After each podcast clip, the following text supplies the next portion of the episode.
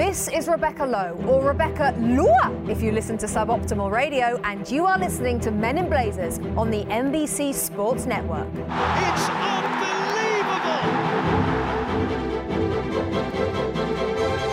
Welcome to a Men in Blazers pod special.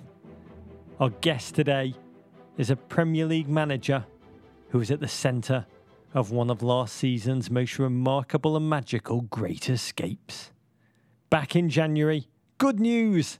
He got his first head coaching job in top tier British football at Swansea City.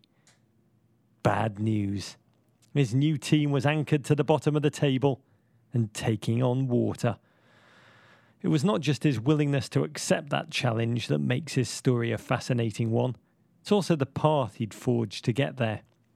A non league playing career, a stint as a phys ed teacher, and an assistant coaching odyssey that included stops at Chelsea, PSG, Real Madrid, and Bayern Munich, plus a spell in charge at Derby County. What he was able to do with all that over the second half of last season was nothing less than a superlative modelling of crisis management. And so, with great joy, we welcome to the pod the man whom I believe should have been manager of the season last campaign for taking Swansea from that spot at the bottom of the table, the moon door, up to 15th, ultimately dodging relegation by seven points, a masterstroke of transformational leadership performed without a safety net and under conditions of hysterical pressure. Live from North Carolina, where his team Swansea are currently on a US tour, Mr. Paul Clement. Uh, hello, Roger. Thank you for having me on today. Oh, Paul, we are honoured to have you. How is beautiful Raleigh, North Carolina treating you? No, it's been good. We arrived here yesterday and had a session uh, yesterday evening. A very strong session this morning. It's a lovely place. We were in a really nice hotel here, and the training facility, WakeMed Soccer Park, is where we've been working. Lovely facility. It's very warm, a lot of humidity. Warm, a lot of humidity, just like Wales in my imagination. But I want yeah, to take humidity, I, but no, uh, not warm. I want to take you back to Wales. I want to take you, you back to the beginning of your Swansea tenure, January 3rd this year. You're about to walk into your first press conference. Your club, bottom of the table, they've earned just 12 points from 19 games, lost four on the trot, conceding 13 goals in doing so. You're their third manager in as many months. Now, Paul, you'd left a massive job in Germany as Carlo Ancelotti's number two at Bayern Munich to join Swansea. What made you take that job in the first place? having been a manager once before, it uh, was a good experience, and it was an experience that I wanted again. After I left Derby, there wasn't an opportunity that really interested me. So Carlos said, "Would you like to come back and work as my assistant at Bayern?" And it was an enjoyable time for me. But I always had my mind looking at what was coming up in the Premier League, what was happening, and an opportunity came up at Swansea. So you know, there was no hesitation for me once I started talking to the club, and you know that they wanted me to come. It's a brilliant opportunity to join a, a really good football club had a tradition of playing a certain style that I very much believe in. And although the club were in a very, very difficult position, I believed that I had certain set of skills that could help the team, and I believed in the players. But you inherited a squad of players who just shipped three, four, and then five goals in games before you arrived. How would you describe the dressing room morale on your first days? They were looking for guidance, they were looking for leadership, um, that they were keen to get their heads down and work, and you know they wanted to improve. Clearly, they were a team, you know, struggling in confidence, and it was about trying to get that back as quick as possible. I came in and said, you know, that I believed in my skills as a coach and that I would coach this team and that we wouldn't concede as many goals as what had been going in. Um, the first home game was against Arsenal and we got beat 4 0 and already people were saying, well, maybe he can't coach his way out of this situation. That four goals have gone in already, and you can't just turn a team around in in one week. It, it takes a bit more time than that. So we worked hard on the training field, and then we uh, we had a fantastic away result at Liverpool, and I think you know that was a big turning point. You know, when we knew that as a group we could go to a place like that against a team that hadn't lost there in over a year, we're a Swansea team that had never won a game at Anfield. To do that, that can bring a lot of confidence, and it did. It was a great start to a, uh, you know a number of good results. Please God, the first of many Swansea wins at Anfield, Paul. But when you walk into that locker room for the first time, a player once told me Tony Pulis walks into new clubs, often in the bottom three, and he just simply says, Anyone who thinks you're going to get relegated, the door's open now, leave now. I mean, when you walked into that locker room, you, said you sensed a lack of confidence. Is it possible to inject confidence into a football club without results? To get confidence, you can't just click your fingers and you know say to someone like "be confident." You have to work at it, and you work at it by getting well prepared. Players like to know what their jobs are. They don't like confusion. They don't want confusion. They need to know very clearly when they go on the field. This is my individual job. This is my job within the team and that gives confidence. You know, you talk about confidence. You always seem to have it. At the same time, when you took the job, the media thought you were doomed. I, I, I was really blown away in your first press conference by your message. You said, There are capable and able footballers here. I think I can get them more organised than they have been, give them solidity in the defensive work as a foundation to build on. I mean, I was really impressed by your certainty. Be honest, Paul. Did any part of you at any time feel afraid, or is step one to survival in the Premier League just making yourself 100% believe? You know, I felt confident from the start. Obviously, went through a period in the middle, you know, where we only picked up one point in six games, and you know, I'm only human. That you know, I was affected myself during that period, and you do start to question: Have I got enough? Have we got enough? That's the drive to you know, work harder, work smarter. It's not just me on my own. I have really good staff around me, good assistants, good backroom staff that are positive, hardworking, got good work ethic, good energy. All those kind of things, you know, feed down to the players. I've got to ask you a football management question. You had no stellar playing career to use as a leadership crutch like a Zidane. I mean, your playing days, they didn't go beyond non league level with Banstead Athletic and Corinthian Casuals. Your first career was as a PE teacher. Do you ever feel a lack of playing track record hinders you as a manager, or do you learn to compensate for it? No, I don't think so. You know, maybe 10, 15 years ago, it might have been a different uh, situation. I think there's a lot of managers now that have shown that they can be very successful at the very, very highest level, having not had a professional playing background. I had you know, over 20 years preparing for this. So, you know, that's a lot of sessions, that's a lot of games.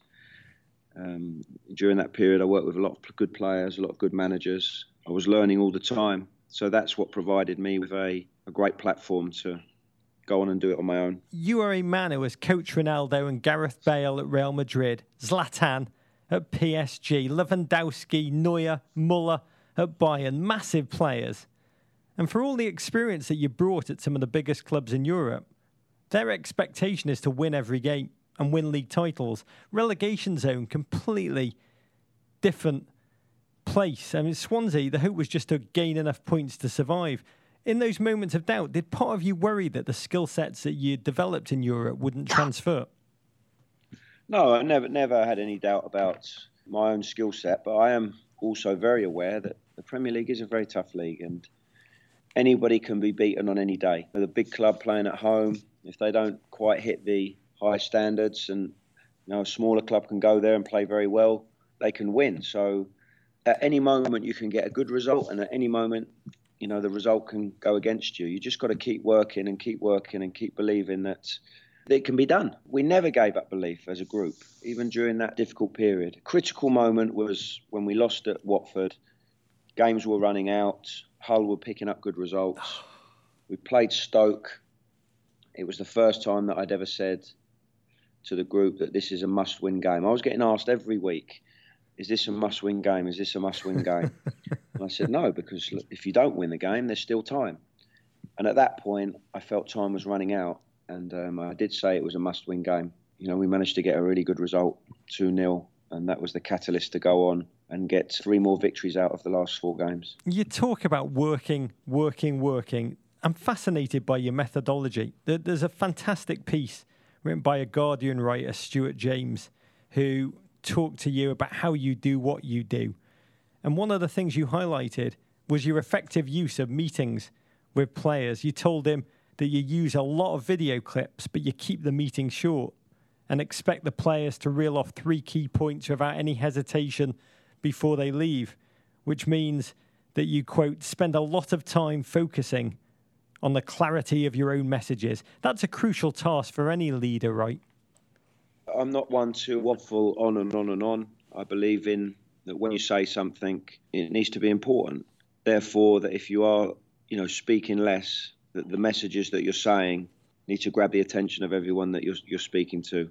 And I try and do that in team meetings, video meetings, uh, conversations with players, conversations with my own staff.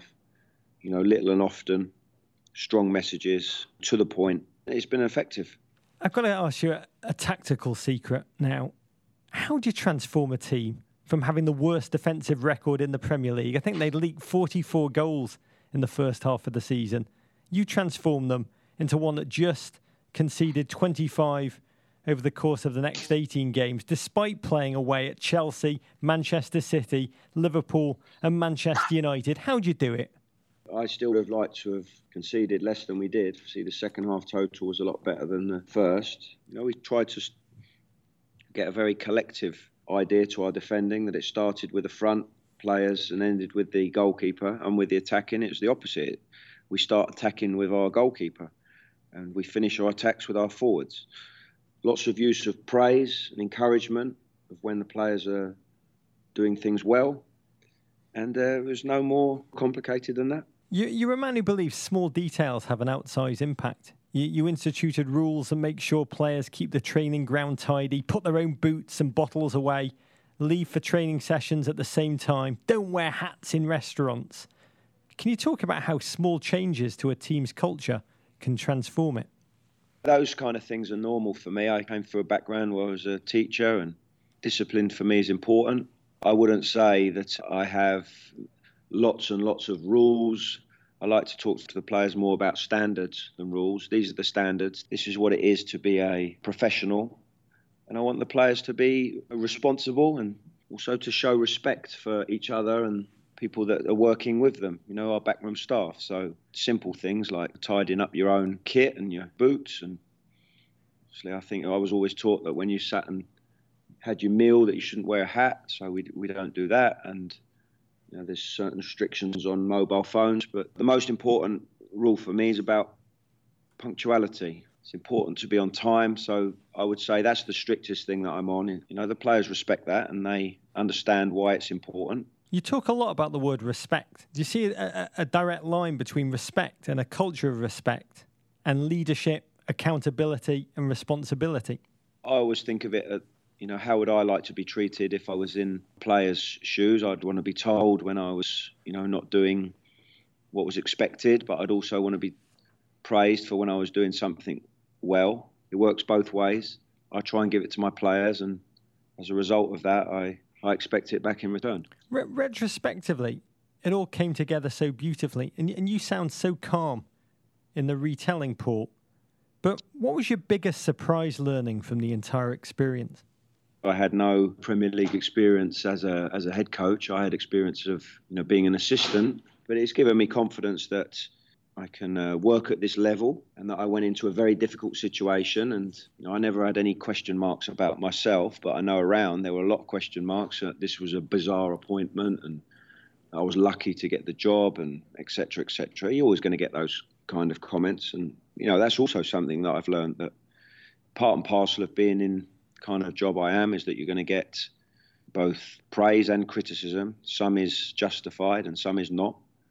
And you have to learn to deal with that. I mean, you were largely considered doomed when you took the job, but you went on to ensure Premier League survival with a game to spare after a 2 0 win over Sunderland and uh, the ensuing Hull loss. At the final whistle, Paul, against Sunderland, you're on the sideline. Can you describe your feelings? I think I, I, had a more ecstatic feeling the week before when we beat Everton 1 0 at home. Oh, that, that's when the news came in that Hull had been beaten at home by Sunderland. A surprise result, you'd have to say. We played in the later kick-off against Everton. You know, Everton, a good side, good players. Oh, fantastic know, stri- side. Best striker in the league that, that season in Lukaku in terms of goals scored. I mean, at that point, anyway, I know Kane went on and got more in the end. Yeah. You know, a tense affair, massive atmosphere in the stadium. And when we won that game, we came out of the relegation zone at a crucial period. And the belief in the dressing room and the feeling in the dressing room is that we can go on and do this now. Uh, we went and did the job at Sunderland, but then it was about waiting to see what happened the next day when Crystal Palace played Hull. I mean, what a brilliant feeling when you know we secured the Premier League status with one game to go. I was sitting at home, I was just on my own, and it came in, and well, it was a really good feeling.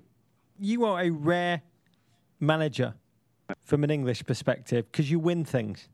You, have won the Premier League as an assistant to Ancelotti at Chelsea. You've won the Champions League with Real Madrid. You've won Ligue 1 with PSG. How did this, staving off relegation with Swansea, how did it compare?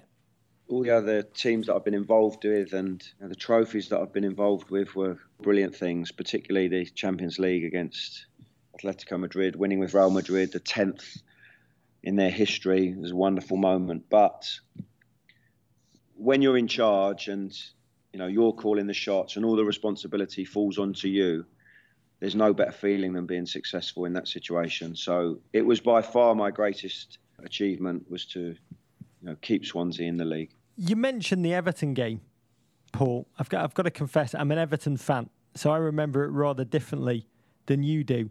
But I do remember a moment. I think Alfie Mawson cleared the ball off the line in the dying minutes of that game, and the broadcast cameras closed in on one Swansea fan, a woman who was moved close to tears by that clearance. We interviewed her afterwards. Her name is Shauna Daffyd.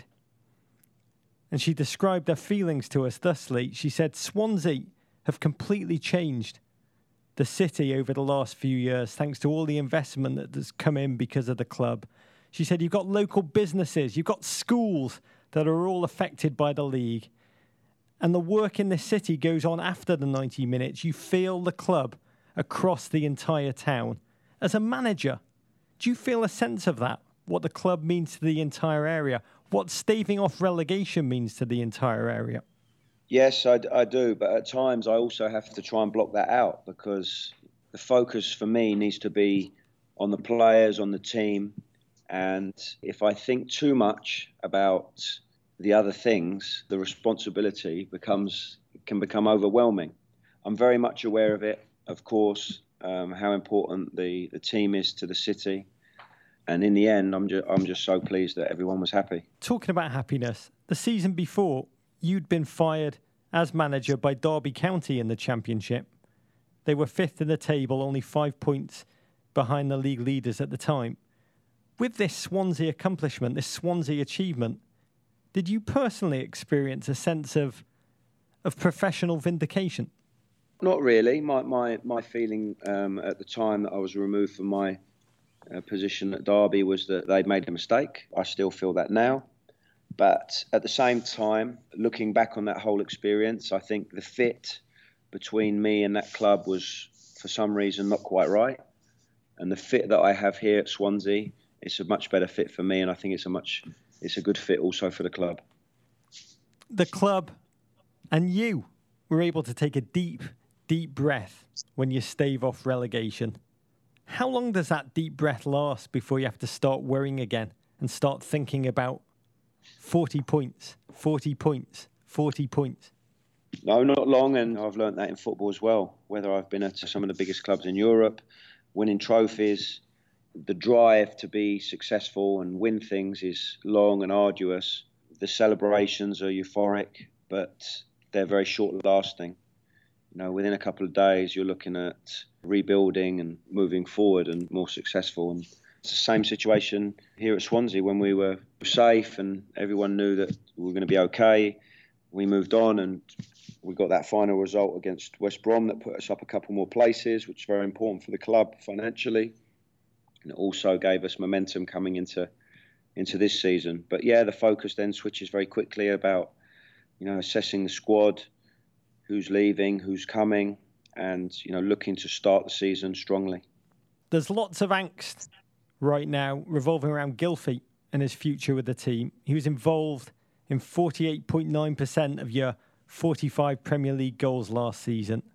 As a manager, how do you experience that uncertainty this close to the start of the season with a player so crucial?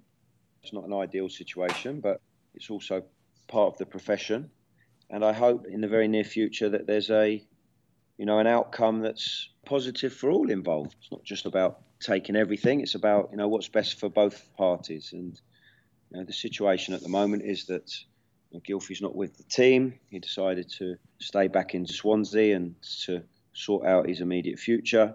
But the focus for me has to be on the players that are here and you know, working with the owners and our chairman at potential you know, targets to come in and strengthen the squad moving moving on. Do you sleep well, Paul? Uh, yeah, yeah. Not, that's never really been a problem for me. I, I find that I, you know I work, I work hard and normally pretty exhausted by the end of the day. There are always some nights when you know, I'm more restless than others. Depends on the game coming up, and always find it more difficult after we've you know, not played well or, or lost.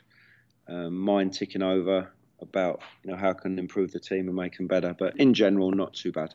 Talking about dreams, survival was last season's goal.